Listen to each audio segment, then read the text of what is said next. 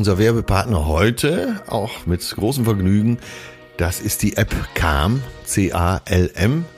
Äh, in dieser Zeit, wo alle immer und immer nervöser und hysterischer werden, nicht nur aufgrund der Pandemie, äh, sondern auch durch andere Stresssituationen, suchen wir alle so nach Exits, nach Möglichkeiten zur Ruhe zu kommen. Und da kommt unser Werbepartner ins Spiel, nämlich CALM, C-A-L-M. Die haben richtig was drauf. Ich habe mal geguckt, weil ich mir die App selber runtergeladen habe und den 5 von 5 Sternen gegeben hätte, habe. Und dann bin ich nicht alleine. 48.000 Bewertungen im App Store habe ich gesehen und eine 4,7. Das Hammer, ist ja? Wahnsinn. Ja. Ähm, Meditation und Schlaf, darum geht's. Mehr schlafen, weniger Stress, besser leben. Das gehört irgendwie alles zusammen. Die haben unfassbar viele Meditationen angeleitet und gerade für mich als Einsteiger ist das eigentlich perfekt. Allerdings gibt's auch sehr, sehr viele Programme für fortgeschrittene und schon sehr erfahrene User. Und man hat immer auch so ein Daily Calm, das heißt, du kriegst wirklich regelmäßig Ja. immer den Impuls zu sagen, komm, ich mach das jetzt. Und deswegen, ähm, ja, das, das, das lohnt sich echt. Also Calm als App mal runterladen ist vielleicht der erste Schritt. Und wir haben wie immer was für euch rausgeschlagen. Ja, mir persönlich gefallen auch die äh, Schlafgeschichten sehr gut. Erzählt so. von beruhigenden Stimmen wie von Jessica Schwarz oder Sebastian Koch. Kann ich auch nur empfehlen. Über 100 Millionen Menschen benutzen schon Kram, um ihren Geist zu beruhigen und besser zu schlafen. Ja, und wenn du calm.com slash supervised feeling aufrufst, erhältst du für einen begrenzten Zeitraum 40% Rabatt auf ein Premium-Abonnement von Calm, das mehrere 100 Stunden Programme umfasst. so, calm.com slash S-U-P-E-R-V-I-S-E-D und dann Feeling, F-E-E-L-I-N-G. Supervised Feeling. Da gibt's 40 satte Prozent und wir können die App echt empfehlen. Calm. Du brauchst eine Hornhaut unter den Füßen. Du musst in die Angst rein und dann wird's weniger schlimm. Das ist äh, vielleicht am Anfang mein Pfeifen im Walde gewesen, aber ich habe es jetzt so oft gemacht, dass ich mich da einfach sehr wohl fühle. Wer wird im Raum sein? Warum sind die da? Und was brauchen die? Und das will ich befriedigen. Darum geht's. Äh, Wenn du nicht selbstsicher bist, dann tu so, als wärst du's und äh, du kriegst diese Rückkopplung und wirst plötzlich selbstsicherer. Betreutes Fühlen. Der Podcast mit Atze Schröder und Leon Windscheid.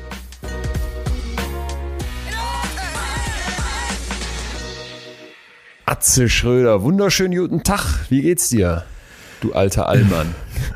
nee, eigentlich, eigentlich ja nicht. Eigentlich ja nicht. Du bist ja genau, ich war ja der Allmann. Du bist, äh, du meinst, ich bin nicht der Allmann, weil ich nicht in Alemannia bin? Weil du nicht in Alemannia bist, wo du bist, musst du gleich noch erzählen. Aber nein, du, wir haben ja gerade vor zwei Sekunden angefangen zu telefonieren und du Ja. hast über dein GarageBand, das schicke Apple-Programm, geschimpft und ich habe ähm, dann auch über GarageBand geschimpft. Und dann hast du gesagt, es heißt ja eigentlich Garage. Ja. Und ähm, ich mit Englisch 3 Minus dachte sofort, Moment mal, ist das womöglich wie mit Calm, wo man das L nicht spricht und ich wusste es wieder nicht und alle Deppen, alle Allmann sagen GarageBand, aber es heißt GarageBand und äh, ich glaube jetzt einfach dir. ja, das Album von Frank Zappa hieß ja auch Joe's Garage. Das weiß ja jeder. Ja, ich, jetzt wo du es sagst, denkt man auch Garage, Garage und Ja. sagt Garage. Guck mal, wieder äh, schlauer hier reingestartet. Schön dich zu hören. Du bist nicht in Alemannia und äh, auch nicht im Allmann-Modus, sondern hier völlig international mit englischen Begriffen unterwegs. Wo sitzt du? Was machst du?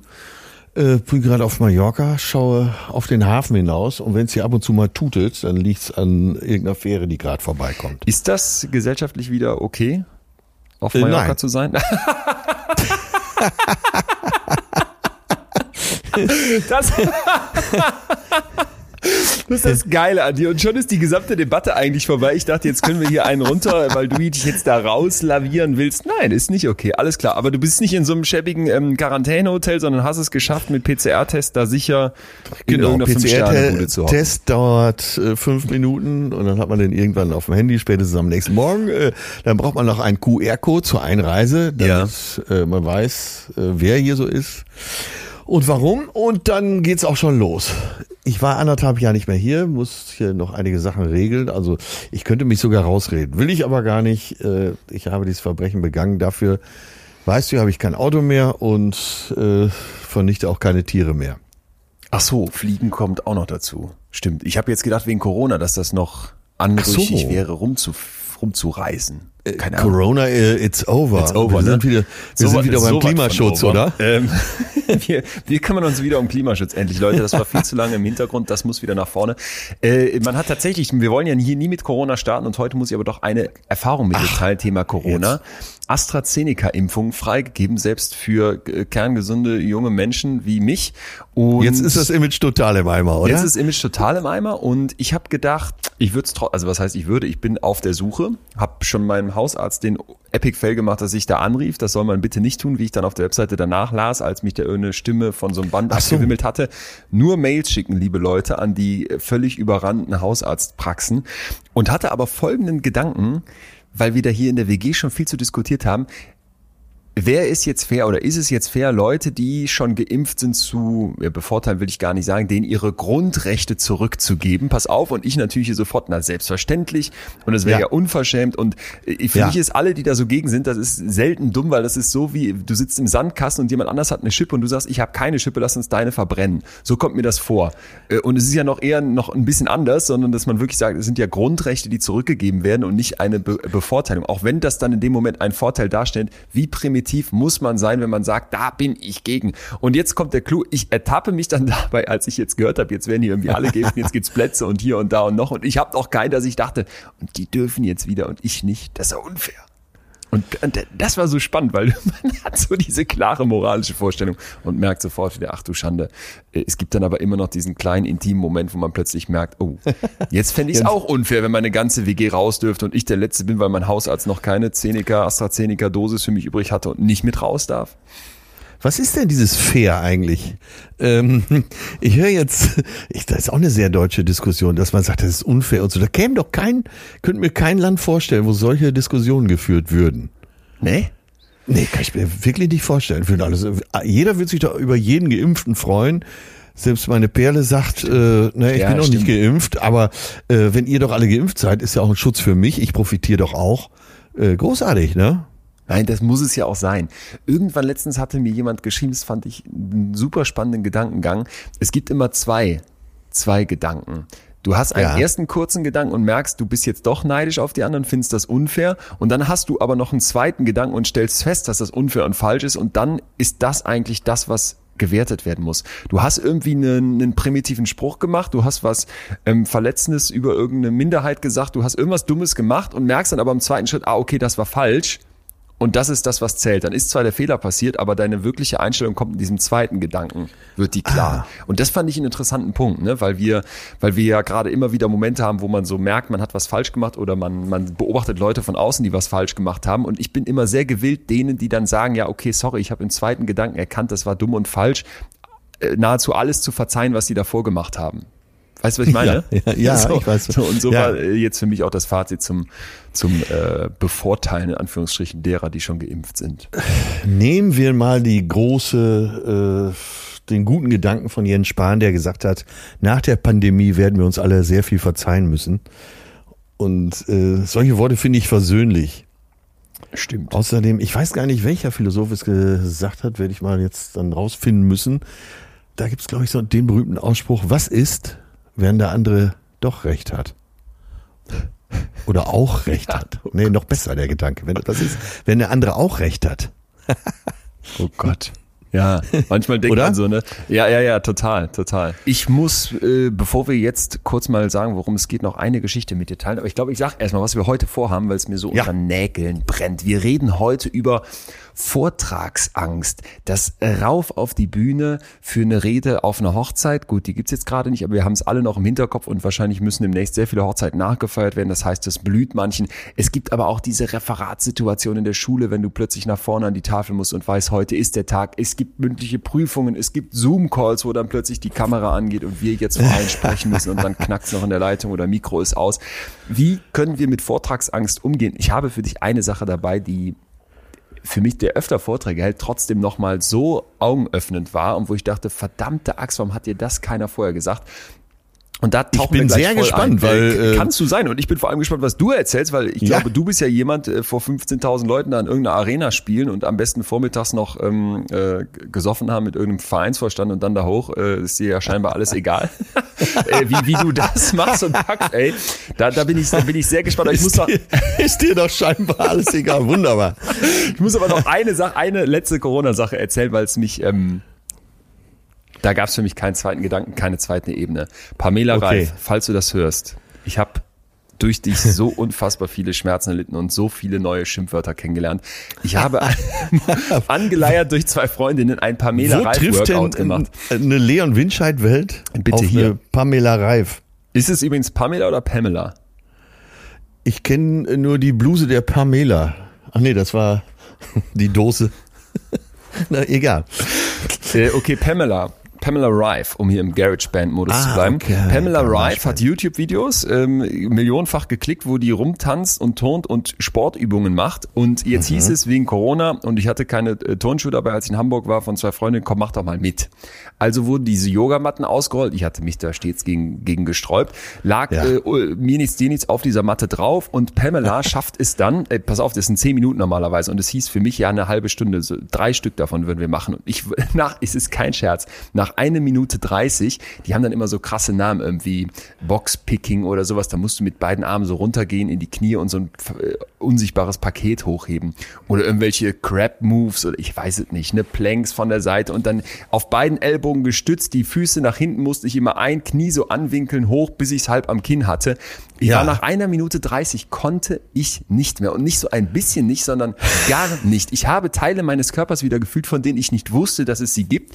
Ich hatte in dem Moment selbst Muskelkater und dann vor dir hüpft diese unfassbar perfekt aussehende Pamela rum, schwitzt kein bisschen, grinst doof, schenkt dir zwischendurch noch so eine Kusshand und du sitzt, stehst da verschwitzt in deiner scheppigen Joggingpinte und ich war so fern, ich habe Schimpfwörter erfunden in diesem Moment. Ich habe einen Hass, einen blanken Hass auf diese Frau gespürt, dass ich erschrocken war von mir selbst und ich werde es nie, nie, nie wieder machen, weil tagelang danach war ich voller, voller Muskelkater in Regionen, wie gesagt, von denen ich mir denke, wofür bräuchte ich Muskeln im inneren Zwerchfell? Es ist mir egal und Pamela, ich hasse dich.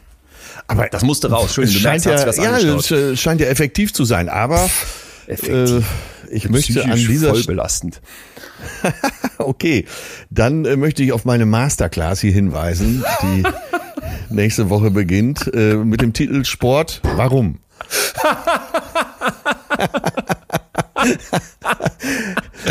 ich sehe ja. ja. hier auch am äh, Paseo Maritimo, wie man sich quält und gegen äh, das äh, natürliche Altern sich stemmt. Äh, Da werden Körper versucht äh, auf Olympianiveau zu trimmen, nur damit man abends an der Theke irgendwo gut aussieht. und ich denke mir, ich schüttel dann über den Kopf und denke mir, warum? warum? Beruhigt euch doch alle mal wieder. Du sitzt da mit der Plauze in der Sonne, die du ja gar nicht hast und tunkst stimmst in Aioli. doch, doch. Ja, ja, äh, Aioli hat schon hier einiges angerichtet wieder. Ja, Aber ich denke mir jetzt so langsam, ach komm, was soll's. was soll's, ne? Ja. Was soll es? Was soll es? Wie du letztens gesagt hast, dann wirst du übermorgen überfahren und wachst im Krankenhaus auf und hängst an den Schläuchen und fuckst dich ab, eine Diät gemacht zu haben. Das ja. hat mir übrigens Das ist absurd, oder? Das ist absurd, aber das sollte man im Hinterkopf haben. Naja, So, wir steigen ein. Es Los geht um geht's. äh, Vortragsangst. Und was kann das denn überhaupt sein? Ja, Also- die Definition gucken wir uns gleich an. Ich möchte direkt für alle, die jetzt vielleicht sagen, naja, ich muss keine Vorträge halten, weil ich arbeite als ähm, äh, Landschaftsgartenbauer oder ähm, ich weiß nicht, ich bin Bibliothekarin.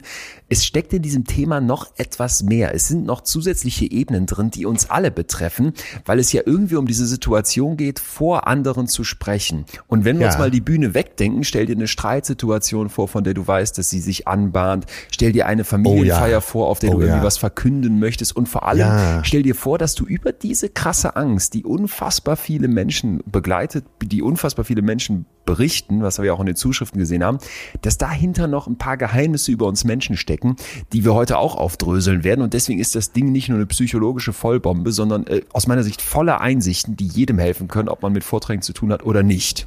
Okay, Und- jetzt hast du mich schon. Hab ich dich, du, ne? Äh, du weißt ja, ich als Harmoniesüchtiger Ja. dann tatsächlich auch So. manchmal Angst, äh, die Dinge beim Namen zu nennen. Ja, Guck an. du hast recht. Rein gehen wir mal mit Corinna, die hat geschrieben, Vortragsangst ist genau mein Thema. Ich musste in meiner schulischen Ausbildung unglaublich viele Referate halten und aufgrund meiner Angst davor hatte ich viele Fehlzeiten.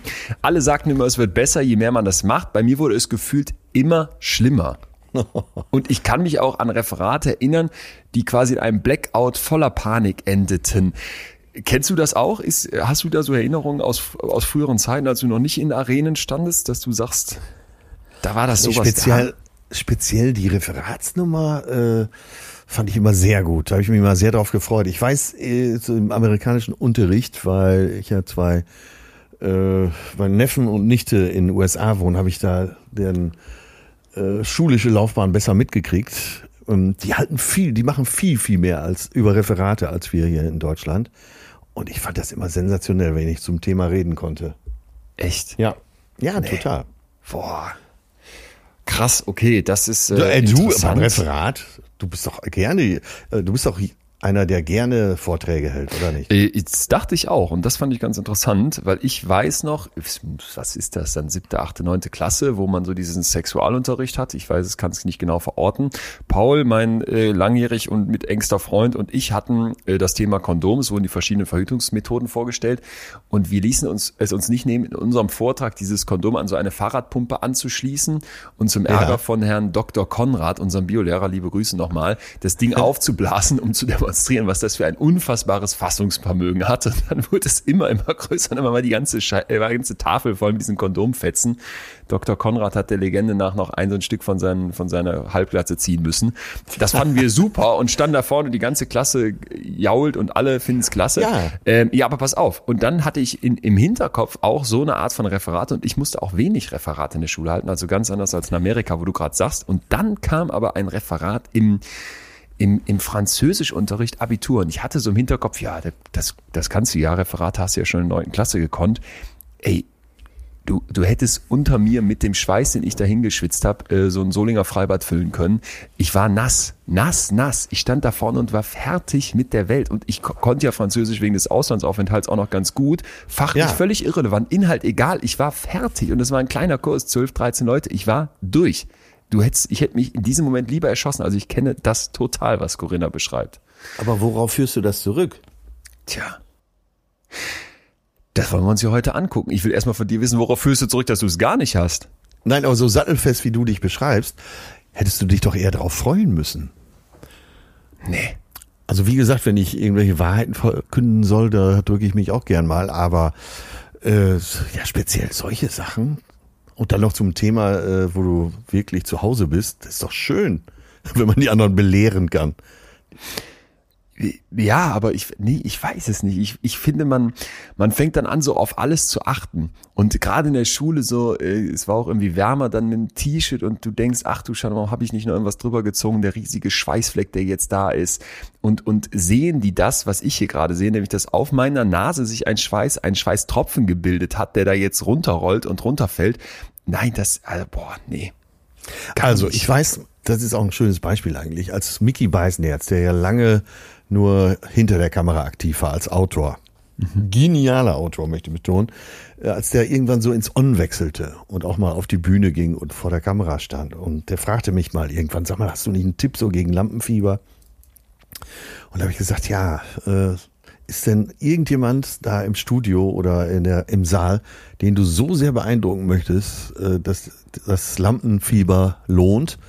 Und das hat ihm so geholfen, dass er gedacht hat, naja, eigentlich ist doch egal. Das sitzt keiner, der mir so wichtig ist, dass dieses so. Lampenfieber gerechtfertigt ist. Na? Ah ja. Okay, ja, okay, das ist deswegen interessant, weil ich gleich nochmal einen ganz anderen Blick auf diese Thematik mit habe, der wirklich genau in die andere Richtung geht. Deswegen spannend, dass du sagst, das hat ihm schon mal geholfen. Es, es heißt ja immer so ganz gerne, ähm, stell dir die Leute dann in Unterhose vor, mach die so nieder, die, die sind dir egal, wer bedeutet Aber das klappt nicht, etwas? oder? Ich habe die Info aus der Forschung, dass man sagt, naja, zumindest Erfahrene raten davon eher ab, weil ja. du dadurch das Publikum abwertest. Und der eine große Fehler, den wir alle machen, ich tease ihn nochmal, der kommt gleich und der äh, hat eben genau damit zu tun. Und ich finde, das, was, was, was du Miki geraten hast, geht ein bisschen in die Richtung. Stimmt. Es ist ein, das Publikum ist dir egal. Naja, so weit wollte ich ja gar nicht gehen. Äh, ich wollte nur mit anderen Worten sagen, da ist ja keiner, der dir den Hals umdreht, so. wenn da was schief geht. Ach so, okay. Nee, das, ja, das, äh, das finde ich, macht total Sinn. Okay. Also äh, wenn du, du musst ja, also finde ich leichter über diese diese Konsequenz nachzudenken, als äh, sich vorzustellen, dass da alle nackt sitzen. Also wenn ich mir vorstelle, da sitzen alle nackt, da könnte ich gar nicht mehr reden. Ja, das denke ich auch mal. Was ist das für eine absurde Idee? Nee, das, Ja. das, nee. Es gibt doch dieses wunderbare Lied von, wie heißt der nochmal, dieser deutsche Liedermacher, der so immer äh, auch übers Kiffen singt und so. Wenn ich, wenn es mir schlecht geht und mir schwindet der Humor, stelle ich mir Politiker beim Ficken vor. Und, und da hat Äh, er, ach so, äh, Hans Söllner. ja, so jemand. Nee, der ist es nicht, Ja. aber so jemand ähnliches. Das, das ist natürlich dieser schöne Gedanke, dass man sich irgendein Kopfkino schiebt und sich die Leute jetzt da nackt sitzend vor einem vorstellt. Aber ich denke dann immer, wenn ich mir dann Kommilitonen oder im Zweifel noch die, die, die Dozentin oder den Dozenten da nackt vorstelle, ich wäre gedanklich doch völlig, also entweder das klappt nicht und dann, warum Ja. soll ich es machen? Oder das klappt und wenn plötzlich tatsächlich alle nackt vor mir sitzen, ich wäre fertig. Genau. Also man rät es klappt nicht. Genau. Oder es klappt und dir wird schlecht. Ja. Und, und das ist genau der Punkt. Also die Idee zu sagen, ich werte mein Publikum herab, indem ich mir die nackt vorstelle und die damit auch so ja in so eine unangenehme Situation befinde, das scheint tatsächlich ein Fehler zu sein, ein Trugschluss zu sein. Wie gesagt, wir gehen gleich genauer darauf ein. Aber erstmal, worüber Aber man reden könnte, man könnte einen Vortrag so beginnen, ne, dass man sagt, der und der Psychologe hat geraten, wenn man einen Vortrag hält, soll man sich sein Publikum nackt vorstellen. Ich sehe sie übrigens jetzt alle nackt vor mir. Das wäre ein schöner Einstieg in so einen Vortrag. Das hätte was. Ich glaube, Ja, und dann, und dann auch gut beschreiben, was man so sieht. Ja, So dass das Publikum nachher nervös wird. ich glaube, das wird heute nicht mehr durchgehen. Du müsstest dich sehr schnell darauf einstellen, dass das ähm, Okay, gut. Äh, da geht der ja. Komiker mit mir durch. Oh, Nee, nee, ich meine, ja, ja, das ist ja auch, aber ich glaube, das würde, würden leider sehr wenig Leute nur noch als Humor äh, akzeptieren. Ich, ich fände es sehr lustig, wenn mich dann da jemand von der Bühne aus nackt beschreiben würde. Viele wahrscheinlich nicht. Vortragsangst, was ist das überhaupt? Ähm, wir müssen es mal ein bisschen ein, einsortieren. Man kann natürlich auch von Lampenfieber sprechen, man kann von Sprechangst sprechen. Geht das denn bis zu Panikattacken? Darf ich mal so einfach da reinhauen? Genau, wir können sogar tatsächlich in, bei bestimmten Ausmaßen vielleicht sogar von Störungen sprechen. Ne? Also es gibt so bestimmte, mal vereinfacht gesagt, soziale Phobien, wo du mass so massive Angst vor der Bewertung durch andere hast, dass die Vorstellung, auf eine Bühne zu müssen und da was vorzutragen, undenkbar ist für dich. Ne? In deiner Welt wäre das gleichzusetzen mit einem angekündigten Todesurteil. Du könntest das nicht aushalten oder wenn, dann würde das auf jeden Fall dich massiv, massiv fertig machen. Und jetzt kommt aber der Clou, wir müssen ja immer unterscheiden, äh, zwischen diesen tatsächlichen Störungsbildern, wo jemand auch vor allem massiv eingeschränkt ist, wo man wirklich bestimmte Sachen im Alltag nicht mehr schafft, wo man die ganze Zeit sich einen Gedanken darum dreht, wo man Vermeidungsverhalten an den Tag legt und so weiter. Ja, ja. Und den Stufen davor. Und das finde ich ja immer so interessant, dass viele Leute vielleicht denken, ja, okay, hier sitzen links die psychisch Gestörten und da rechts sitzen wir, die Tollen und Normalen. Hm. Da ist immer ein Graubereich zwischen ne? und eben bestimmte Aspekte dessen, was dann vielleicht schon zu einem Störungsbild gehört, kennen wir doch eben wahrscheinlich auch in bestimmten Auszügen. So, ne? Äh, denken wir an Leute wie mich, die dann sagen in der Schule jetzt dann Referat halten, uah, äh, im Studium wurde es noch mal schlimmer. Das hätte man vermieden, wo immer es geht. Zack, Vermeidungsverhalten. Denken wir an dieses, sich da reinzusteigern und sich vielleicht zwei, drei Nächte vorher schon nur noch irgendwie durch den Schlaf zu quälen, weil man es kaum aushält, die Vorstellung, wenn dann das Mikrofon angeht. Naja, auch das wäre jetzt in so einem Störungsbild vielleicht zu finden. Ja. Und deswegen äh, mal in den Kopf geguckt. Wir gehen also rein kognitiv von Beunruhigung und auch Sorgen aus. Ja, was könnte alles schiefgehen? Ich male mir Worst-Case-Szenarien aus. Nicht, da sitzen alle nackt, sondern die zücken gleich die Messer, wenn ich mich einmal verhaspel und massakrieren mich.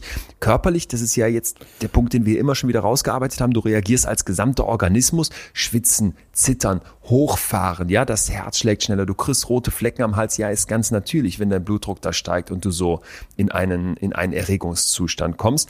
Und und da sind wir dann auf der Verhaltensebene.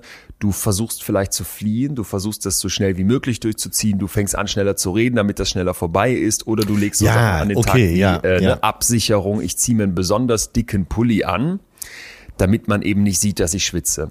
Und die Symptome davon, das kann sowas wie, dir bleibt dann die Stimme weg, du verhaspelst dich, ne, dir wird heiß, man sieht dir das an, denkst du, dazu müssen wir gleich auch nochmal sprechen. Aber Ja, sind, das, dann- sind das so die Ängste? Verhaspeln, äh, Blackout und so weiter? Sind das die, die Dinge, die so, so typisch sind für Angst vor einem Vortrag? Ja, es gibt dazu, das finde ich ganz spannend, dass du es direkt fragst, Forschung von der Ruhr-Universität Bochum und Svenja Schaumburg hat für uns mal ein paar Fakten zusammengestellt. Das ist eine Forscherin dort, die gerade eine Studie leitet, wo es genau um dieses Thema geht. Betroffene von Vortragsangst fürchten sich vor allem davor, für inkompetent gehalten zu werden oder von anderen grundsätzlich negativ bewertet zu werden. Hinzu kommt, dass die Betroffenen sich starke Sorgen darüber machen, ähm, dass mögliche körperliche Reaktionen oder Signale von Aufregung von anderen bemerkt werden und äh, dann irgendwie als peinlich äh, erachtet werden können. Zum Beispiel haben die Personen Angst davor, dass jemand merken könnte, dass sie eventuell schwitzen oder zittern oder einen roten Kopf bekommen. Ja, und also ich finde, das kann man doch gut nachvollziehen. Es ist dieses Bewerten durch andere, was wir ja. äh, fürchten, ne? Ja, und jetzt schwant mir natürlich äh, schon wieder, äh, worum es im Kern geht, nämlich um, äh, um die Gemeinschaft, äh, dieses Urgefühl, dass ich ohne Gemeinschaft nichts bin, dass ich ohne Gemeinschaft äh, umkomme, äh, nicht überlebe. Ja, okay, das macht dann jetzt Sinn. Genau. Ne? Weißt du, worauf brauchst, ich hinaus will? Ja, ja, total. Wir, haben, wir sind das Kollektiv und wir sind es gewohnt und sind darauf angewiesen, dass man gemocht wird. Und wenn dann plötzlich im Raum steht, dass du herabgewertet wirst, dass die anderen dich schlecht finden, weil du dann eine schlechte Performance Oder die dich verstoßen, also wenn man vom ja. Urgefühl ausgeht, oder? Jo, genau das. Dann wird's halt ja. eben kritisch.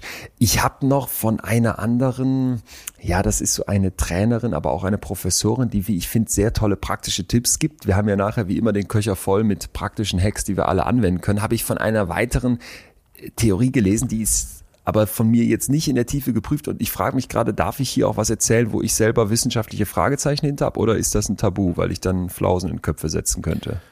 Das kannst nur du beurteilen. Äh, ich ich meine, mach's mal einfach. Meine Meinung ähm. kennst du. Erzähl, was du willst, Junge. Nee, das nicht. Aber hier geht's ja um das pralle Leben. Also von meiner Seite aus. Dafür Pass bin ich doch hier gebucht, ne? Gut, dann erzähle ich es kurz. Also es geht bei Ihrer Überlegung darum, dass dieses Augen auf uns gerichtet bekommen dass das etwas ist, was in vergangenen Zeiten, in prähistorischen Zeiten eben eine Bedrohung darstellte. Dieses, ne, das Jagdraubtier betrachtet dich, die Augen richten sich auf dich, das ist unangenehm. Ja. Und ich mache jetzt mal von da den Twist nochmal hin zum sehr wissenschaftlichen.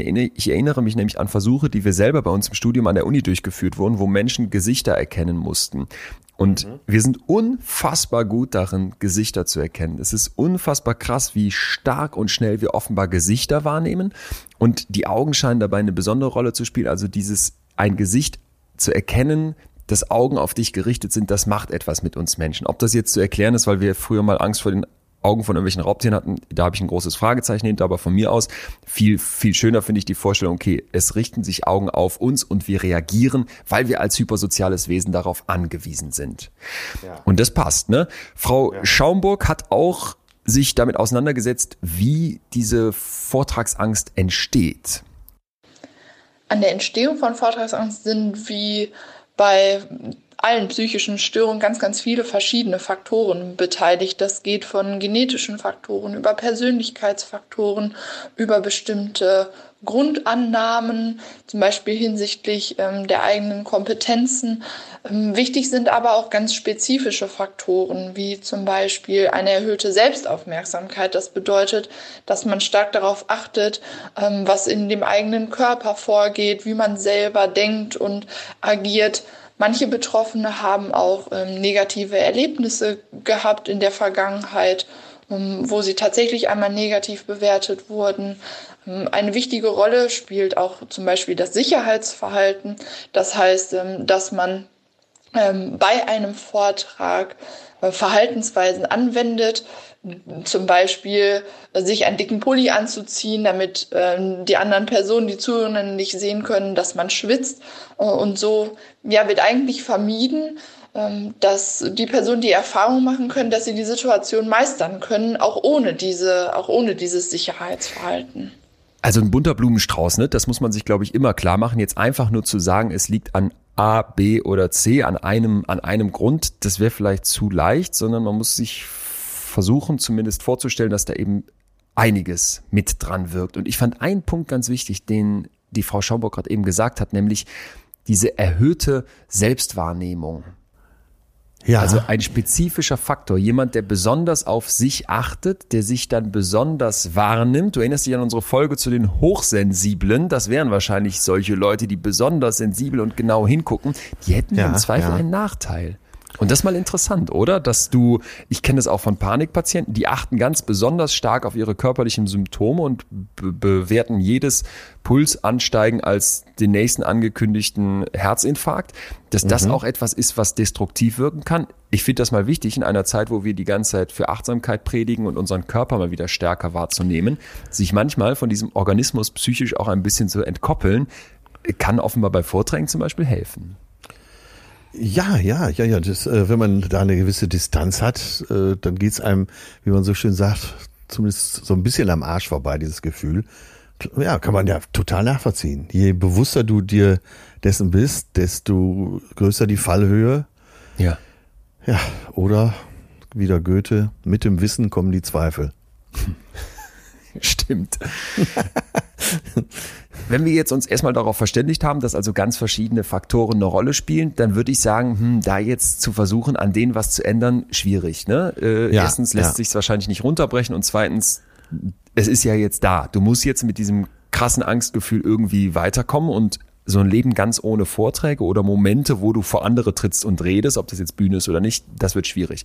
Und deswegen, und das ist ja immer der Anspruch der Psychologie, soll Abhilfe geschaffen werden. Und Svenja Schaumburg hat zusammen mit anderen Psychologinnen und Psychologen an der Ruhr-Universität Bochum ein Online-Gruppentraining durchgeführt ja. und erklärt, was die Prozesse sind, die, die man darin lernt, um eben diese Angst loszuwerden.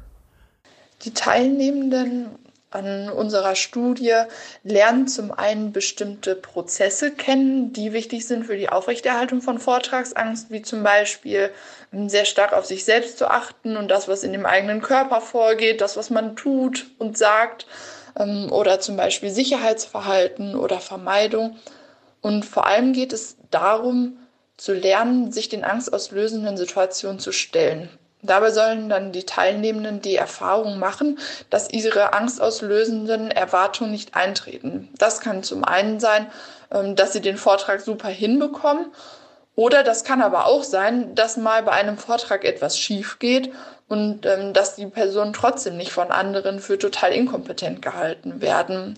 Und ähm, dass das Gefühl, auch mal einen Vortrag nicht so gut gemacht zu haben, auch gar nicht so schlimm ist. Dieses Ich habe Angst vor etwas alles klar, dann achte ich besonders auf diese Angst, da haben wir dieses Aufrechterhalten. Ne? Ich fokussiere voll auf dieses unangenehme Gefühl und nehme das massiv wahr und dadurch wird's übermächtig und dann versuche ich mich natürlich dagegen abzusichern, weil es unangenehm ist und am Ende vermeide ich es vielleicht sogar. Ja. ja, jetzt mal eine ganz wichtige Weisheit zum Thema Angst. Und zwar wissenschaftliche Weisheit. Angst ja. lässt nach, wenn wir sie durchstehen. Ja, du, du, du brauchst eine Hornhaut unter den Füßen, du musst in die Angst rein und dann wird's weniger schlimm. Ich weiß noch genau, als ich mit Professor Kagan, diesem Angstforscher von der Harvard University gesprochen habe, dass der zu mir gesagt hat, wenn du Angst hast, auf eine Party zu gehen, äh, Atze, das war ja so ein bisschen deine Vergangenheit. Ja, ich wollte gerade sagen, ne, da hätte ich ja viel beizutragen, ja. Dann hat er gesagt, dann musst du auf eine Party gehen. Ja. ja. und, und, und guck dich an. Du, du hast mir erzählt, du hattest Schwierigkeiten in eine Bar zu kommen, weil dich Leute angucken. Heute stehst du auf der Bühne und ja, und ich, äh, ich sag genau und ich sag ganz großspurig. Das gehört vielleicht auch zu meinem Konzept. Ich sag doch jetzt ganz großspurig zu euch allen, eben auch zu dir. Äh, kein Problem, wo ist die Halle, gib sie mir her. Das ist äh, vielleicht am Anfang mein Pfeifen im Walde gewesen, aber ich habe es jetzt so oft gemacht, dass ich mich da einfach sehr wohl fühle. Und ähm, vor 30 Jahren, 35 Jahren konnte ich noch nicht mal vor drei Leuten sprechen. Ja, und habe weggeguckt. Du bist ja jetzt so voll der, Ex äh, der extreme Fall, finde ich, weil gr viel größere Bühnen kann man sich schwer vorstellen. Nein, aber ist doch genau das, äh, das, was er ja, vorschlägt. Ja, das, ne? Geh, geh auf sagen, die ja. Party, äh, stell dich vor die Leute. Ja. Äh, ich erinnere mich, damals habe ich ein Buch dazu gelesen, äh, wie ich da meine Angst, meine Schüchternheit besiegen kann. Da wurde sogar der Tipp gegeben, sich in die Fußgängerzone auf den Boden zu legen, sodass alle Leute so über dich herübersteigen müssen. Ach, geil. Habe ich da nicht gemacht, aber so, es gibt da jede Menge Übungen, die eigentlich teilweise auch sehr frech sind. Aber das ist ja genau das. Du gehst auf die Angst zu, du umarmst die Angst und dadurch äh, wird sie kleiner oder verschwindet gar. Sag mal, hattest du denn dann am Anfang, als du da so die ersten Bühnenerfahrungen gemacht hast, dann auch genau dieses Gefühl, ich stelle mich jetzt eine Angst und finde es vielleicht auch irgendwie gut, da so reinzugehen oder war das, war das Überwindung und, und Panik und Zweifel am Anfang? Naja, da war ich schon ein ganzes Stück weit weg äh, von dieser Schüchternheit. Ich war ja dann auch Schlagzeuger, da ist man ja schon mal mit auf der Bühne, auch wenn man noch jede Menge Material und Musiker vor sich hat. Ähm, ja, und von da aus habe ich mich vorgearbeitet und werde nie diesen Moment vergessen, wo ich zum ersten Mal alleine auf einer Bühne stand, vor einem Mikro zum Publikum gesprochen habe und wirklich gedacht habe, das ist es, das will ich machen, hier fühle ich mich jetzt wohl. Es gibt keinen Ort, wo ich mich in diesem Moment wohler fühlen würde. Aber das war, das war ein langer Weg dahin. Und beobachtest du diese drei Prozesse, die die Frau Schaumburg eben gesagt hat, dieses weg mit dem Aufrechterhalten, weg mit dem Sicherheitsverhalten und weg mit der Vermeidung? Auch, also hast du das bei dir beobachtet? Hast du das de facto äh, ja, gemacht? Ja, natürlich. Aber das war, ähm, ja, wie gesagt, ich habe mir natürlich Literatur darüber besorgt und äh, so einfach die Angst zu umarmen, dafür hat man ja viel zu wenig Verständnis für die Situation und man muss sie ja verstehen, mhm. sonst kann man ja gar nicht adäquat reagieren. Also hieß es Dinge zu tun, die mir sehr, sehr unangenehm waren, aber mit jeder Hürde, die übersprungen war, äh, wurde ich sattelfester und das war so schön zu beobachten. Und irgendwann kriegt man so einen, so einen Spaß daran. Also früher auch Leute zu treffen, Augenkontakt zu halten, äh, überhaupt Leute anzusprechen. Ähm, meine Freundin, wenn die das hört, die verdreht die Augen, weil die mittlerweile weiß, dass ich jeden anquatsche und die immer schon sagt, komm jetzt den aber mal nicht, ne? Lass ihn mal in Ruhe. ne? und ich, will, und, ja, genau. Ich, ich möchte ja. fast jedem, der mir begegnet, einen Spruch entgegendrücken. Aber äh, nee, hab Spaß daran, hab äh, dadurch natürlich auch ein sehr lustiges Leben, aber das war ein Weg. Das kann ich sagen. Und, und hast du heute noch so Momente, wo du sagst, ich ich habe irgendwie eine Veranstaltung anstehen oder eine, sagen wir jetzt mal, du würdest jetzt dein Programm in der Arena auf Schalke spielen, so eine Nummer, wo du sagst, da kickt dann bei dir nochmal Lampenfieber rein oder sagst du, ist, ich. Nee, ist nee, je größer es ist, desto weniger eigentlich. Und ja, wenn man so eine Schüchternheit, so eine extreme Schüchternheit hatte, wie ich, dann geht sie auch nie ganz weg. Also es gibt immer noch Situationen, aber die sind manchmal so absurd. Da geht es vielleicht um zwei Leute, die völlig, die mir eigentlich völlig egal sein könnten. Und ich denke mir, oh Gott, was sag ich denn jetzt? aber das immer nur so für Millisekunden und dann geht's ja auch schon weiter. Da, aber weil ich es einfach trainiert habe. Krass. Ja. ja. Mir hat mal, mir hat mal äh, Günther Jauch erzählt, weil ich so fasziniert war von, von dieser Lässigkeit, mit der der da vor einem Millionenpublikum tritt. Klar, das sitzt nicht mit im Studio, aber. Einige, ja, sehr ähm, gutes Beispiel. Es ist ja. ja irgendwie da, wie, ob, ob ihn das so gar nicht, ne, äh, kickt, ob ihn das so gar nicht dann da, dann da tangiert. Und er meinte, nee, also, äh, diese normalen Sendungen, das wäre völlig okay. Wo er aber dann meinte, dass er nochmal dieses Lampenfieber so hätte, ich weiß jetzt nicht das Ausmaß, aber wo er meinte, dass das dann schon für ihn auch immer krass ist, ist dieser Jahresrückblick, irgendwie vier Stunden live. Dass ja. das schon, dass das schon dann erfordernd ist. Und das, das kann ich mir vorstellen, dass so jemand, der da so einen Fokus drauf hat, dass das ja auch gut läuft, der ist ja sicherlich auch sehr leistungsorientiert, ja. dass der dann da auch merkt, da geht's jetzt nochmal an eine, an, eine, an eine heftige Erfahrung. Ja, ich fand es irgendwie beruhigend, äh, das zu hören. Da kann er sich natürlich auch auf sein Talent verlassen. Das kommt, ja. glaube ich, auch immer hinzu. Äh, wenn du Talent für bestimmte Sachen hast, dann kannst du auch lässiger bleiben. Ich erinnere an das Spiel, ich weiß gar nicht, in äh, Champions League war es sicherlich, wo das Tor plötzlich umkippte und Marcel Reif und Günter Jauch die anderthalb Stunden, bis das neue Tor da war, äh, spontan überbrücken mussten. und irgendwie Grimme-Preise abgestaubt haben oder ja, so. Ja, legendärer Legendärer Spruch in dem Vortrag war übrigens, äh, nie hätte einem Spiel ein Tor besser getan als jetzt. ja, äh, ich, ich frage mal Gottschalk, ich kann mir nicht vorstellen, dass er in irgendeiner Situation Lampenfieber hat. Aber egal, wir wollen ja nicht abschweifen, wir wollen ja äh, über normale Menschen sprechen. Du kannst ja auch nicht Ronaldo weg, weg. Äh, fragen, wenn so ein Ball auf dich zugeflogen kommt, äh, hast du Angst davor, den anzunehmen? Ja, ja, ja und nein. Ich finde es immer, deswegen habe ich dich hier, bin ich auch so froh, dass du hier sitzt, weil ich finde mal von jemandem zu hören, der sagt, es ist mir egal, wenn ich in der Arena auf Schalke ein Comedy-Programm spiele, was du ja machst, finde ich immer krass, in diesen Extrembereich zu gehen, weil ich finde, man kann sich davon schon einiges abgucken.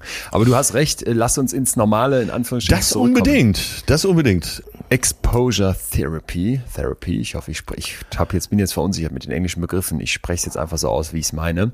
Exposition, sich dem stellen, das ist so der Ansatz. Das gilt für uns alle. In dem Moment, wo ich anfange, ja. mich einem Stimulus, einem Reiz, einer Situation zu stellen, die mich bedroht, wird die Bedrohung nachlassen. Und jetzt ist natürlich die Frage, wie kann ich das ganz praktisch trainieren, wenn es um Vortragsangst geht? Es gibt so, naja, bestimmte Analysen, die zeigen, dass man bei Expositionstherapie, sagen wir mal, jemand hätte eine Spinnenphobie, tatsächlich massiert anfängt, also nicht mit ganz klein startet und dann langsam steigert, also zum Beispiel erstmal irgendwie ein Foto von einem Insektenbein zeigt, dann eine Plastikspinne, dann eine Spinne im Terrarium und dann die Vogelspinne auf die Hand, sondern sondern dass man andersrum anfängt und direkt sagt, wir kicken voll rein. Du kriegst die Vogelspinne sofort auf die ausgestreckte Zunge gesetzt. Ich weiß aber nicht genau, wie, praktik, wie praktikabel das für uns ist, die wir jetzt versuchen, unsere Vortragsangst in den Griff zu bekommen. Und deswegen finde ich es okay, wenn wir es da andersrum mal machen. Anfangen mit kleinen, kurzen Vorträgen ist so ein Tipp für Klassenräume, wenn man ganzen Schulklassen das beibringen möchte. Und ich finde, das können wir für uns übernehmen aus der Forschung, dass du Reden halten lässt, Vorträge halten lässt, die erstmal gar nicht so viel Inhaltliches bedürfen. Ja, also wo es jetzt ja. nicht darum geht, dass der Inhalt so im Vordergrund steht, dass du da stundenlang recherchieren musst, bis du das Thema so richtig begriffen hast, sondern es erstmal relativ einfach ist, um überhaupt schon mal ein Verständnis dafür zu schaffen. Moment mal, das kann ja vielleicht auch ein positives Gefühl sein, vor so einer Klasse zu sprechen. Ich ja, denke an eben, fahren, ne? das ja. macht auch erstmal theoretisch Angst, aber es kann auch ein Kick sein und sich gut anfühlen.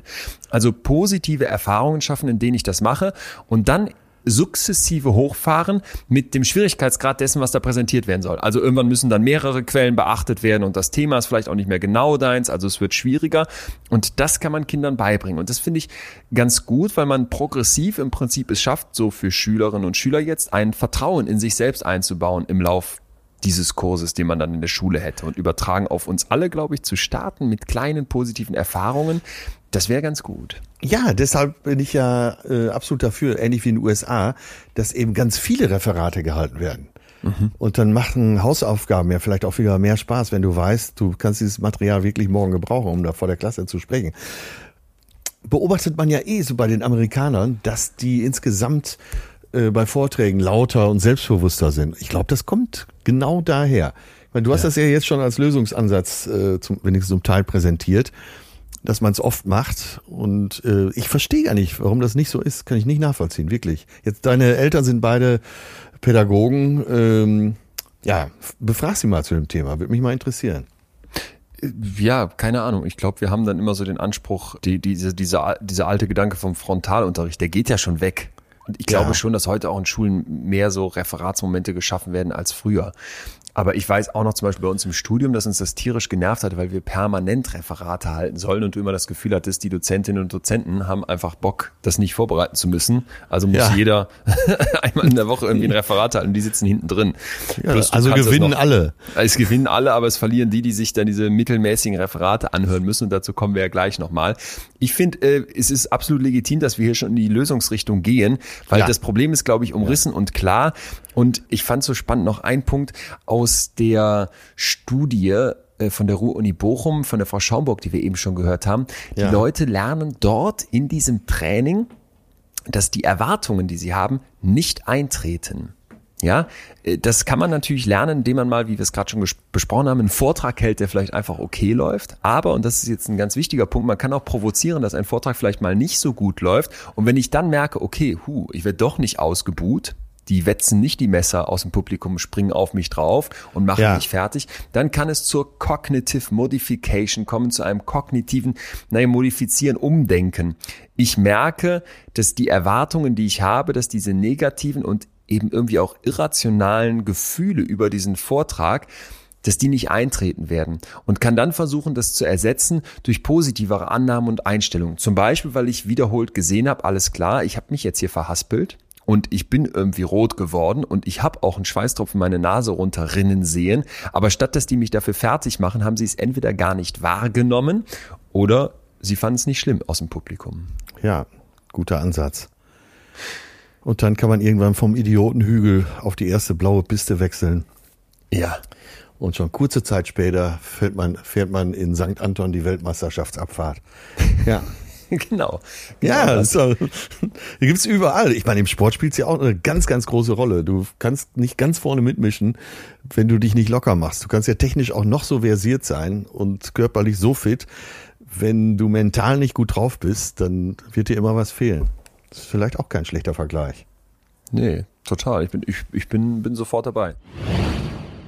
Wir sind sehr, sehr dankbar, dass Blinkist mal wieder unser Werbepartner ist, denn die machen etwas, wo wir beide, glaube ich, voll hinterstehen können. Bringe mehr Wissen in deinen Alltag. Das ist im Grunde deren Mission und die haben wirklich, ich weiß gar nicht wie viele, aber unzählige Bücher, Sachbücher, Biografien, Biografien wissenschaftliche Bücher so zusammengefasst, dass man als Hörversion zum Anhören oder zum Nachlesen im Prinzip die wichtigsten Kernaussagen knackig zusammengefasst auf der Webseite von denen oder in der App bekommt. Ja, benutze ich auch gerne hier für uns dann eben äh, die geschriebene Version, dass ich mir die Blinks durchlese, die Zusammenfassung der Kapitel in den Büchern äh, man braucht so rund 15 Minuten, um ein Buch zu bearbeiten und ja, äh, dann hast du die Kernaussagen des Buchs und kannst da gut drauf zurückgreifen. Du hast äh, über 3000 Sachbücher, die behandelt werden. Äh, du kannst es auf deinem Smartphone haben, das heißt, äh, wenn ich unterwegs bin, habe ich es mir vorher runtergeladen meistens und kann es im Zug bearbeiten. Also äh, Blinkist hat einen festen Platz bei mir auf dem Handy. Und im Grunde wie bei uns hier im Podcast auch steht immer dass am Ende noch Tipps, Tricks und Hacks mitgegeben werden. Man kann sich da in ganz verschiedenen Kategorien umtun. Produktivität, Wissenschaft und ich bin gerade in der Psychologie-Ecke nochmal, denn die haben das, wie ich finde, großartige Buch von Daniel Kahnemann, Schnelles Denken, Langsames Denken, als eins von vielen. Und gerade bei dem Buch, finde ich, ist die Kernaussage wirklich sehr schön knackig zusammenzufassen. Ich verrate sie nicht. Leute, geht auf blinkist.de slash fühlen mit UE. blinkist.de slash F-U-E-H-L-E-N. Und da kriegt ihr 25% auf das Jahresabo Blinkist Premium. Hammer. Außerdem könnt ihr sieben Tage sowieso alles völlig kostenlos testen und vielleicht mal bei Kahnemann reinhören. Das Ding lohnt sich echt. Danke Blinkist. Sind wir denn schon bei den Lösungstipps? Nicht, ich wäre langsam dabei und ähm, wie gesagt, es, es steigert sich sukzessive. Es gibt am Ende diese eine, ja, dieses eine Momentum, wo ich so dachte, okay, fuck, so habe ich es noch nie gesehen und ich habe jetzt schon eine ganze Reihe von Vorträgen gehalten und das werde ich in Zukunft nochmal mehr beachten. Kommen wir gleich zu. Erstmal wollte ich dir noch einen Begriff reinschmeißen, der jetzt sehr aus der Forschung ist und der von zwei absoluten Stars, nämlich Kenneth Sawicki und Thomas Gilovich untersucht wurde beide könnten mit Lefty Gotsky auf T-Shirts gedruckt werden. Ich wollte sagen, und die haben The Illusion of Transparency untersucht, die Illusion der Transparenz oder den Illusion der Transparenz-Effekt. Worum mhm. geht's? Gehen wir mal in unseren Kopf und, mhm. und stellen uns jetzt vor, wir halten diesen Vortrag und wir merken, ey, um Gottes Willen, ne, ich bin völlig nervös, ich bin fertig und ich merke, dass ich hochfahre und ich habe noch schlecht geschlafen und die Augenringe und die Leute werden auch merken, dass ich den Text nicht ganz so gut kann und jetzt hier mit den Karteikarten in der Hand und, uh, und die sind ja schon halb feucht, weil meine Hände so schwitzen. Wir haben eine Illusion davon, dass wir für andere transparent sind. Ja, ja. Ja, alle, hat, alle merken es sozusagen. Alle merken es, weil wir ja so sehr in unserem Kopf sind, dass für uns völlig selbstverständlich ist, dass andere das, was wir da so krass fühlen, deswegen passt es auch so gut hier in unseren Gefühlspodcast, dass unsere Realität, die ja von unseren Gefühlen so massiv bestimmt wird, auch die Realität der anderen sein muss. Und dass wir eben alle unsere eigenen Realitäten haben, ist ja hoffentlich hier schon oft genug klar geworden. Ja, ja, Aber ja. gerade in diesem Moment des Vortrags ist das ein ganz wichtiger Punkt. Da gab es eine Studie an der Cornell University von den eben beiden genannten. Da mussten die Studis einen improvisierten Vortrag vor ihren äh, Kommilitoninnen und Kommilitonen halten und die Probandinnen und Probanden haben die von außen wahrgenommene Nervosität viel höher eingeschätzt ja. als die Studis das wahrnahmen. Und jetzt kommt, jetzt kommt der Clou, wie kann ich das loswerden? Man hat dann nochmal diese Leute oder man hat dann nochmal andere Leute genommen und die so einen Vortrag halten lassen und hat einem Teil davon vorher erklärt, pass mal auf, es gibt die Illusion der Transparenz. Du denkst, alle können durch ja, dich durchgucken, ja. mit in deinen Kopf reinschauen und sehen da, wie du zitterst und Angst hast und schlecht vorbereitet bist und was du noch alles möchtest. Aber das ist eine Illusion. Und allein das reichte aus, um die Qualität der Rede und die Gelassenheit dieser Leute, die dann den Vortrag halten sollten, massiv zu steigern im Vergleich zu anderen, bei denen man das nicht gemacht hat. Ja, ja. Und das finde ich, das voll verstanden. Eine, eine, Kann man auch sehr, gut nachvollziehen. Ja, ja äh, und das sind immer die besten Tipps, die man wirklich auch gut nachvollziehen kann. Wo man denkt, ja klar, ist ja so. Was mache ich mich verrückt an der Stelle? Ja, vollumfänglich verstanden. Noch ein zweiter Punkt, weil der so mh, hm, rumgeistert und man da mal kritisch drauf gucken könnte, wäre jetzt Körpersprache. Und da gibt's so ein Ding von Amy Cuddy, das ist ein TED-Talk, der millionenfach, 46 millionenfach angeguckt wurde, wo ja. sie übers sogenannte Power Posing spricht. Kanntest du das? War das die? Überschrift des Vortrags? Power Posing? Your body language may shape who you are. Ah, okay, gut. Das interessiert oh. ja wirklich immer in jeder Darreichungsform, egal ob Fiktion oder wissenschaftlicher Vortrag. eine Menge Leute, alles was mit Körpersprache zu tun hat, oder? Ja, ich bin auch manchmal irritiert, weil man dann natürlich als wissenschaftlicher Geist denkt, Moment mal, das müssen wir alles kritisch betrachten und das kann doch nicht sein. Und Achtung, genau das passierte dann auch mit der Forschung von dieser Frau Cuddy. Die hat zeigen können, erstmal in ihrer Untersuchung, wenn Leute so eine powerful so eine mächtige Pose einnehmen, ne? Also ja. nicht, äh, nicht so nach vorne geneigt und die Knie über, über, über, überkreuzt, das wäre so eine schwächere Pose, sondern in Anführungsstrichen breitbeinig, selbstbewusst, Brust raus und dann eben mächtig da sitzen, dass die dann, wenn die das vorher ich glaube, es waren zwei Minuten, zwei Minuten lang machen, dass die danach in Interviews, in so gefälschten Jobinterviews, fiktiven Jobinterviews, besser performen als die, die das nicht machen. Ah, okay. Das wäre quasi die Rückkopplung. Man benimmt sich so, man setzt sich so hin und ja, da kommt ja. dann quasi so eine Lufthoheit. Ja, genau, genau, genau. Und dann ging sie sogar noch weiter und äh, konnte wohl zeigen, dass es Zunahmen bei Testosteron und Cortisolwerten gab. Naja, und weil das Ding so einschlug, das finde ich übrigens immer sehr spannend in der Forschung, dass du manchmal denkst, es ist bezeichnend, dass die besonders prominenten Studien oder die TED Talks, wo solche Studien dann vorkommen, dass die dann irgendwann kritisiert, hinterfragt und nochmal überworfen werden müssen. Und dass das mit so vielen anderen kleineren Studien nicht passiert, zeigt manchmal auch, hm, wir müssen doch immer weiter kritisch sein und hinterfragen, weil dass die großen Studien hinterfragt werden, wenn sie die Aufmerksamkeit bekommen, ist klar. Und dass die dann oft nochmal korrigiert werden müssen oder die Einsichten doch nicht so einfach waren, das zeigt eben, wie komplex die Dinge sind. Weshalb ich ja. persönlich mich mittlerweile immer am liebsten an Meta-Analysen, also zur Zusammenfassung orientiere orientiere an Reviews oder an Punkten, wo viele Studien zusammenwirken und man schon seit vielen Jahren sagt, ja, wir haben hier gesammelt immer wieder Belege dafür, dass eine bestimmte Überlegung stimmt. Und so ist es dann auch hier mit der Kadi gewesen. Also ja, es ja. gab dann sehr viel Kritik daran. Es gab dann andere Studien oder eine andere Studie, die das nicht replizieren konnte.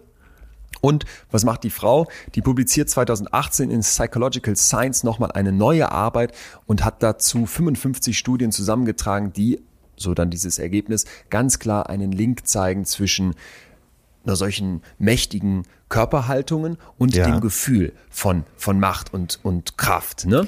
Und das fand ich dann ganz interessant. Umstritten bleibt das mit den Hormonen, aber so grundsätzlich zu sagen, hey, Moment mal, ich kann mich durch eine bestimmte Körperhaltung auch ja. in ein bestimmtes Mindset reinversetzen, da spricht einiges für.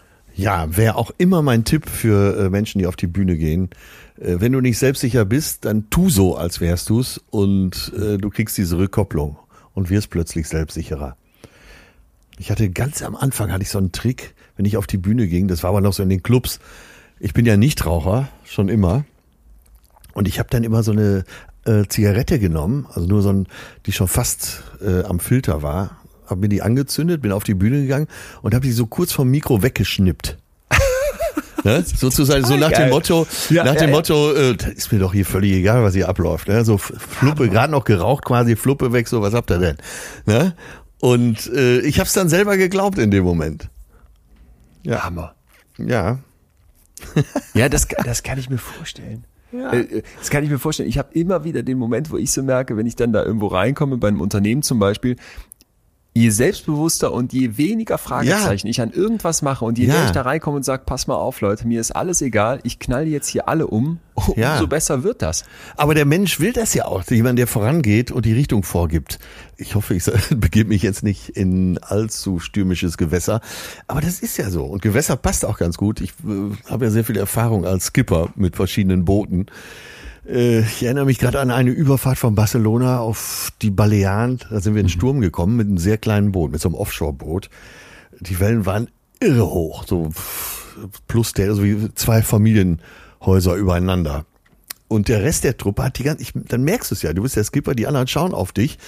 Und ich war innerlich, war ich auch ganz schön äh, mit Fragezeichen durchsetzt, aber ich habe die ganze Zeit absolute Ruhe ausgestrahlt und ich habe hier alles im Griff. Das hat die anderen so beruhigt. Als wir dann im Hafen waren, habe ich denen dann gestanden, was wirklich Phase war. Da sind die nachträglich nochmal zusammengebrochen. Hammer. Hammer. Ja, ja. Und, aber wir sind schon mitten in den Tipps und so soll es ja auch sein. Wir wollen ja heute nicht zu lang werden. Weißt du, was ein ganz, ganz wichtiger Tipp ist, finde ich, bei, vor jedem Vortrag? Äh, erkenne einfach, dass alle anderen auch so sind. Du bist nicht allein. Es geht anderen auch, auch so. Ja, es gibt vielleicht weltweit die paar Ausnahmen, wie immer. Thomas Gottschalk gehört sicher auch dazu. Aber alle anderen äh, haben dieselben Gefühle. Mal mehr, mal weniger, aber grundsätzlich Mhm. ist das so. Und selbst ein Günther Jauch, sagst du ja, wenn es um eine vier Stunden Jahresrückblicksendung geht, Live. da überlegt er auch schon mal. Hoffentlich klappt das hier auch alles und hoffentlich bin ich gut genug vorbereitet. Ja, Ja. finde ich einen absolut tröstlichen Gedanken. Du bist nicht das allein. stimmt. Das stimmt. Das, Ja. weißt du noch, wir haben ja hier mal über Selbstmitgefühl gesprochen. Also ich begegne mir wie, wie einem Freund, ne? es läuft was nicht und ich strecke mir die Hand aus und das ist doch genau der Moment. Stell dir vor, du bist auf dieser Bühne oder dein bester Freund muss hoch auf die Bühne, so müssen wir anfangen. Ja. Und du sitzt im Publikum und der verhaspelt sich und du merkst schon, hm, inhaltlich auch nur so ein 3 Minus. Hakst du auf den ein, wirst du den ausbuhen?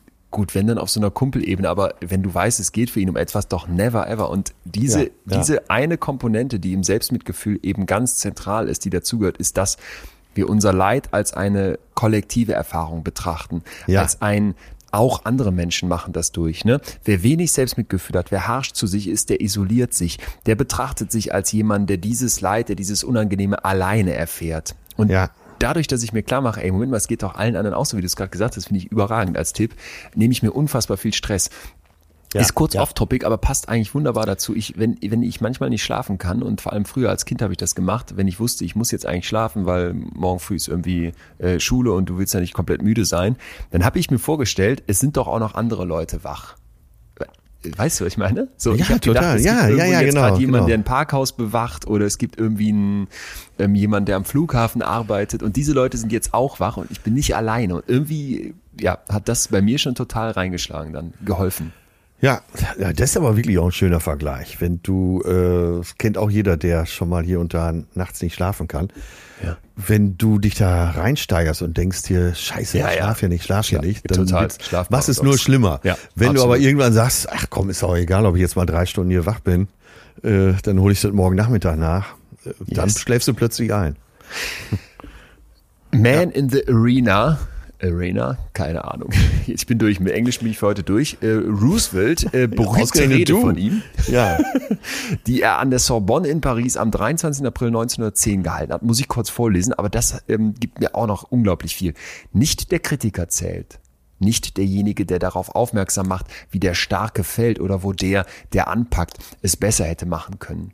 Die Anerkennung gebührt dem, der tatsächlich in der Arena steht, dessen Gesicht staubig und verschwitzt und voller Ja. Blut ist, der sich wacker bemüht, der sich irrt, der wieder und wieder scheitert, weil es kein Bemühen ohne Fehler und Schwächen gibt, aber der sich tatsächlich bemüht, Taten zu vollbringen, der großartige Begeisterung, großartige Hingabe kennt, der seine Kraft auf eine ehrenswerte Sache verwendet, der im besten Falle am Ende den Triumph einer großartigen Leistung kennt und der im schlimmsten Falle, sollte er scheitern, zumindest bei einem kühnen Versuch scheitert, so dass sein Platz nie bei den kalten und furchtsamen Seelen ist, die weder Sieg noch Niederlage kennen. Also etwas viel Pathos für so ein Referat. wollte gerade sagen, ne? kleiner Äh, ging's nicht. äh, kleiner geht's nicht, aber ich äh, würde jetzt sagen, dem, äh, dem 19-jährigen Leon, der in der Uni da dieses Referat halten musste, hätte das geholfen. Und nicht, weil okay. ich größenwahnsinnig bin, weil, weil, weil, weil ich finde, die Idee, die hier drin steckt, zu sagen, pass mal auf, du gehst da raus und du bist the man in the arena und du musst das jetzt irgendwie durchstehen. Und ob du jetzt hier scheiterst oder nicht, du bist zumindest so wie bei Gladiator der Typ, der Ja. irgendwie was bewegt hat. Das äh, finde ich auch wieder, geht in so eine Richtung, anders da drauf zu gucken und gibt mir persönlich sofort was. Ja, nachvollziehen. Nachzuvollziehen, so. Guck. Next von dir. Ja, jetzt kommt ein Punkt, der passt nicht gut zu mir und den finde ich auch nicht gut, aber ich weiß, dass er sehr, sehr hilft. Okay. Äh, bereite dich ausgiebig vor. da ist jetzt Fleiß gefragt. Jetzt geht es hier nicht um Inspiration, jetzt geht es um Transpiration. Bereite dich gut vor.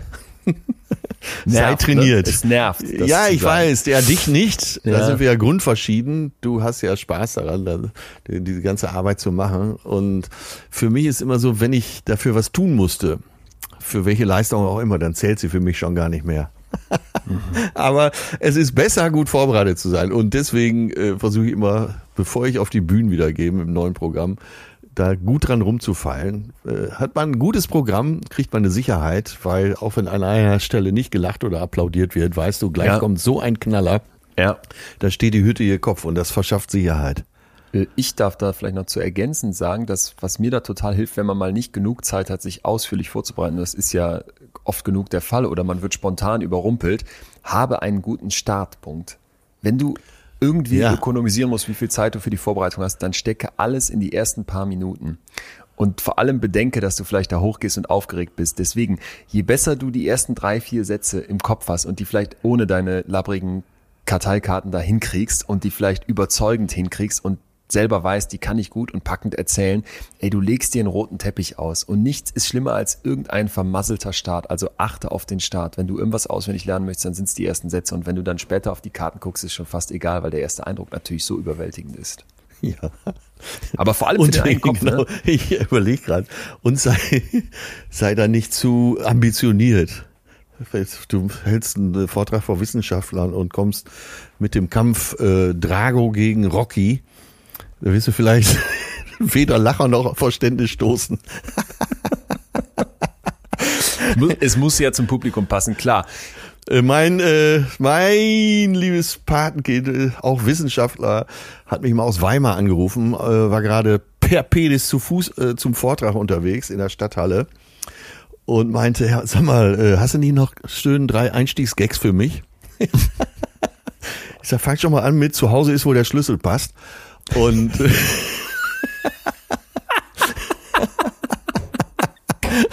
Da rufst du Atze Schröder an, weil du glücklicherweise die Handynummer hast und erhoffst dir jetzt einen super Clou oder guten Witz, um deinen Vortrag zu starten. Zu Hause ist mein ja, Schlüsselpass, was ist das denn? Ja, siehst du, dich habe ich doch auch schon. Ja, aber weil es so scheiße ist. Ja, eben, eben. Eben, darum geht's doch. Damit kann ich doch nicht, damit kann ich doch nicht mein Bio-Referat starten. Ja, doch. Das, Liebe können, Klasse. Ja. Vorab ist, folgendes zu Hause ist Nein, nicht vorab. Einfach das erste, der erste Satz vor Guten Abend. ja. Nee, Mann, okay, weit, die weit, zwei weiteren Witze, die du noch vermittelt weiß, hast. Weiß, die sind nicht jugendfrei. Hat er auch nicht verwandt, nur den ersten. War ein Bombenerfolg übrigens. Ja, traumhaft. Ich habe noch eine Sache von Simon Sinek. Das ist so einer der Sinek, Sinek ist mir jetzt alles egal mit der Aussprache, der so ähm, sehr erfolgreiche Talks gibt und irgendwie so ein Messias gefühlt ist für eine bestimmte Generation. Ich glaube, meine soll es sein. So langsam wird mein Schrank zu klein für die ganzen T-Shirts. Ja, den, den, den, den drucken wir nirgendwo drauf. Der ist noch nicht tot und auch kein Starforscher. Ah, okay, gut. Aber der hat schlaue Sätze und schlaue Gedanken und äh, die voll aus der Praxis. Und der sagt, pass mal auf, ein Riesenproblem ist, wenn du jetzt vor dieser großen Gruppe sprichst, ist, dass du sie als ein Kollektiv betrachtest. Ja, du hast ja, diese, genau, diese genau, Gruppe, genau, die auch genau. überwältigend ist, ne, und die irgendwie verschwimmt von der Einzelebene weg.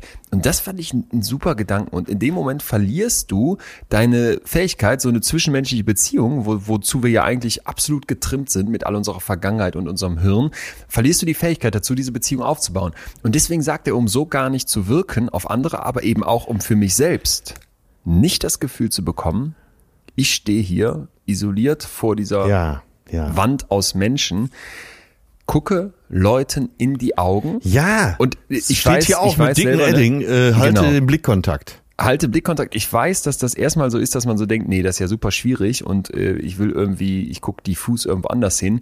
Aber was machst du? Du bläst eine, ein, ein Kollektiv vor dir, das dir wie eine Gefahr vorkommt, zu einem Riesenmonster auf.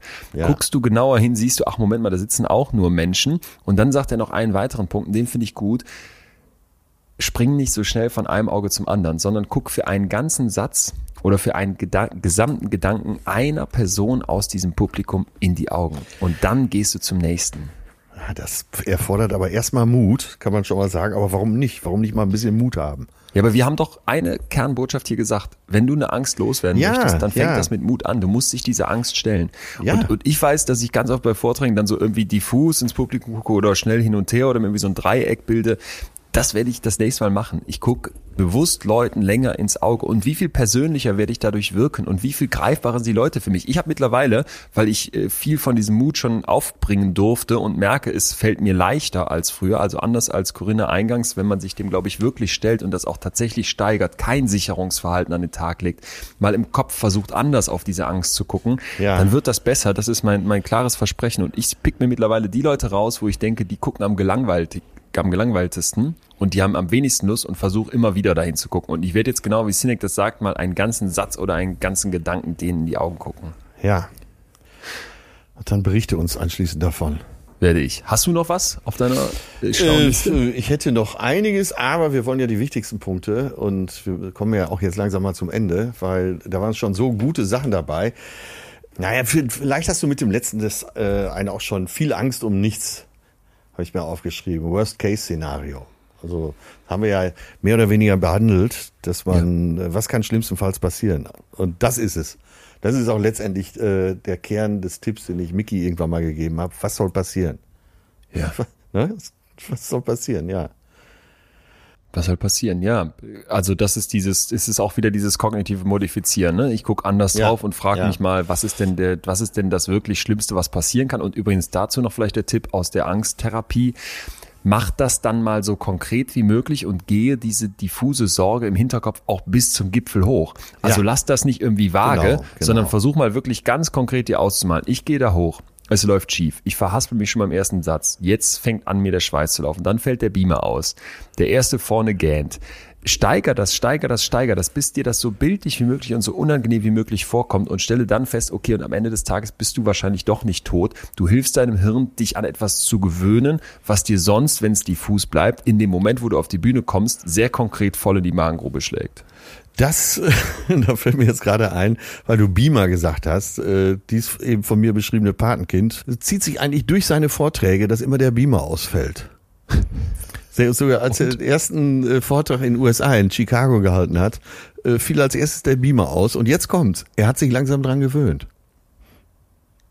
Ja. Ne? Also die Situation ja. überrascht ihn nicht mehr. Und er hat ja. jetzt immer noch ein paar Sprüche oder äh, Überleitungen in der Hinterhufe, die er benutzen kann. Und das zeigt es eben. Ne? Wenn du das, wenn es irgendwas, auch wenn es schief geht, wenn es oft schief geht, dann gewöhnst du dich auch daran. Ja. Total. Ja, ja absolut. Der letzte Punkt vielleicht, die angekündigte Atombombe wieder mal, wo ich für mich gemerkt habe, ey, das ist, das ist ein Fehler, den wir alle machen, wenn wir da hochgehen. Ich weiß nicht, wie wir es betiteln sollen, müssen wir vielleicht zusammen noch überlegen, aber um welchen Gedanken geht's? Du gehst auf diese Bühne und bist komplett in deinem Kopf. Das haben wir eben schon gesagt, ne? Du bist so sehr in deiner Gedankenwelt ja. gefangen, dass du denkst, ja, die ist so krass und ich nehme sie so heftig wahr, das ist eine Realität, die muss auch bei den anderen ankommen. Genau, ich bin genau. transparent genau. wie eine Diese, Scheibe. Genau. Und vielleicht denkst du auch, ja, es geht ja jetzt hier um mich, ich muss jetzt hier eine gute Rede abliefern, um eine gute Note zu bekommen, oder ich ähm, drehe mich in meinen Gedanken besonders darum, wie ich hier wirken werde. Ne? Das haben wir alles aufgedröselt.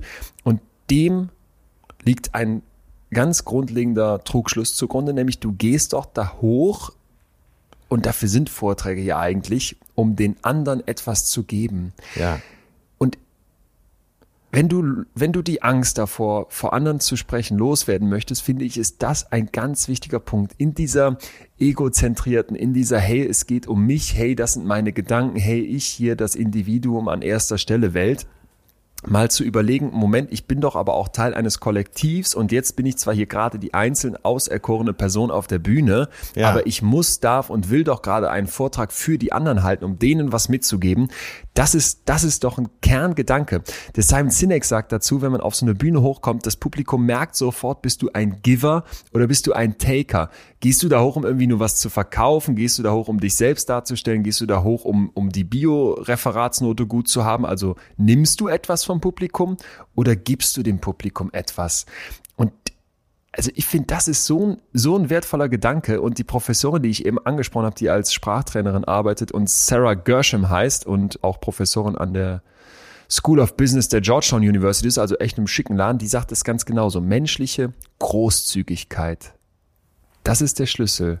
Ja. Also Freundlichkeit und Großzügigkeit gegenüber ja. denen zu aktivieren, die dir gegenüber sitzen, das wird dich runterfahren. Das lässt diese Angst und Flucht und Kampf und Einfrierreaktion nicht mehr zu. Also das, in dem Moment, wo wir gut. freundlich das zu anderen sind, fühlen wir uns ruhiger. Ne? Und, und das finde ich, das kann man sich doch so gut vorstellen. Wenn du da hochgehst und denkst, hey Leute, ich habe mir hier Gedanken gemacht, ich habe ein Thema, was mich irgendwie, was, was irgendwie einen Mehrwert darstellen könnte, wenn ich euch das mitteile, dann bekommt dieses Referat nicht nur einen Sinn, dann bekommt deine Prüfungssituation nicht nur einen Sinn, dann bekommt dein, dein, deine Keynote vor der Firma nicht nur einen Sinn, sondern du, du tust was für den Rest. Hammer. Ja, also weg Da- mit den ja, Mauern ja. zwischen mir und der Gefahrenquelle, dem vermeintlichen Publikum und weg von Angriff hin zu, ich möchte euch was geben. Dafür bin ich hier. Das war der echte Knaller. Hammer. Ich bin begeistert. Ja. Ach Gott, wenn Also- man das mal verinnerlicht, Leute, da denkt man richtig intensiv drüber nach. Werde ich jetzt auch nochmal machen. Großartig. Darum geht's. Genau darum geht's. Toll. Ne? Und, und das finde ich, deswegen habe ich gesagt, dass ich glaube, in diesem Thema auch nochmal so was Größeres steckt auf der gesamten Ja, ja. Ebene. Wie fokussiert auf uns rennen wir eigentlich durch die Gegend? Und man könnte seine Vortragsangst doch auch mal als ein, als ein egozentriertes Ding betrachten und sich vielleicht sagen, genau wie wir das aus der Studie von der Ruhr-Uni Bochum hatten, was die, Ja. was die Forscherin uns eben erzählt hat, dieses Ich gucke so sehr auf mich, ich nehme mich so massiv wahr, das ist in diesem Fall halt eben ein zu viel und das ist hier destruktiv und sich davon wegzuwenden, Ja. ich finde das super. Und die Sarah Gershom, diese Sprachtrainerin, die sagt, fang mal gar nicht gedanklich mit den Inhalten deines Vortrags an, sondern bevor du eintauchst in die Inhalte und die Informationen, die du vermitteln möchtest, frage dich, wer wird im Raum sein? Warum sind die da? Ja, Und ja, was brauchen ja. die? Und das will ich befriedigen. Ja. Darum geht's. Genau, du bringst ihnen was. Du tust ihnen was Gutes. Ja. Ja, Hammer. guck. Großartig. Sind wir Leon. schon, sind wir durch. Tschüss, Leon. Was machst du jetzt? Bist du schon weg? Oder? Bist Ich schon bin verabredet. Du bist im äh, Bierkönig. Nein, nein, nein, nein, nein, nein. Das ist äh, eine hochseriöse Abnahme und äh, da muss ich jetzt hin. Äh, Du musst weg, alles klar, aber du weißt auch, wir können hier nicht raus, ohne uns Gedanken zu machen, was wir nächste Woche machen. Ne? Wir haben weiterhin dieses Thema Depression auf dem Radar, aber vielleicht mal kurz hier volle, im vollen Transparenz-Podcast, Ja. Thema Glasscheibe vor Köpfen. Wir sind da so ambitioniert, dass das richtig gut wird und machen uns gerade so viel Mühe im Hintergrund mit Interviewpartnerinnen und Partnern zu sprechen, mit Profis aus, aus, aus der Branche und ähm, auch mit Betroffenen, dass wir da weiterhin noch ein bisschen Zeit und Geduld von euch da draußen brauchen. Aber das wird Ja. kommen, das Thema. Und ich glaube, das wird wird gut. Also das äh, hoffen wir jetzt einfach mal. Deswegen haben wir uns entschieden, vorher noch ein anderes Thema einzuschieben, was sich wiederholt gewünscht wurde. Und zwar, werter AC, Äh, ja, eben auch von mir, weil äh, sind wir Freunde oder wir können ja gut miteinander. Das, äh, oder ist das eine beginnende Freundschaft? Und das äh, hab, ich ich habe das Gefühl, das fragen sich viele. Ist das ein Ja. Bekannter? Ist das ein entfernter Freund? Ist das ein guter Ja. Freund? Deshalb würde ich gerne über Freundschaft sprechen. Und kennst du auch so Momente, wo du dann, wo du dann genau weißt, ah, der andere wird es vielleicht schon als Freundschaft bezeichnen, ich aber nicht? Oder fast, fast ja noch schlimmer, ich würde mir wünschen, dass wir das beide schon als Freundschaft sehen, aber ich bin unsicher, ob die andere Person das auch so betrachtet. Genau, genau, genau, genau. Fies. Ja. Soziales Wesen, Mensch, Freundschaft als Gefühl. Ich bin äh, sehr gespannt, was wir dazu finden. Ihr alle dürft uns gerne bitte, bitte, bitte wieder bei Instagram schreiben. Thema Ja. Freundschaft. Was, treibt macht für euch Freundschaft Frage? aus? Äh, Ja, wie, wie definiert man's, ne? Wo ist einer ein guter Bekannter oder schon ein guter Freund? Ja. Und sonst auch gerne per Mail über post.leonwinscheid.de. Wir sind jetzt raus. Atze am Ballermann, ich hier im langweiligen Münster. Wusste hin nach hinten raus. Dottore, Dottore. Tschüss, Mann. Macht's gut. Mach's Adios, gut, Leon. adios. Tschüss, ciao. Das war Betreutes Fühlen. Der Podcast mit Atze Schröder und Leon Winscheid. Jetzt abonnieren auf Spotify, Deezer, iTunes und überall, wo es Podcasts gibt.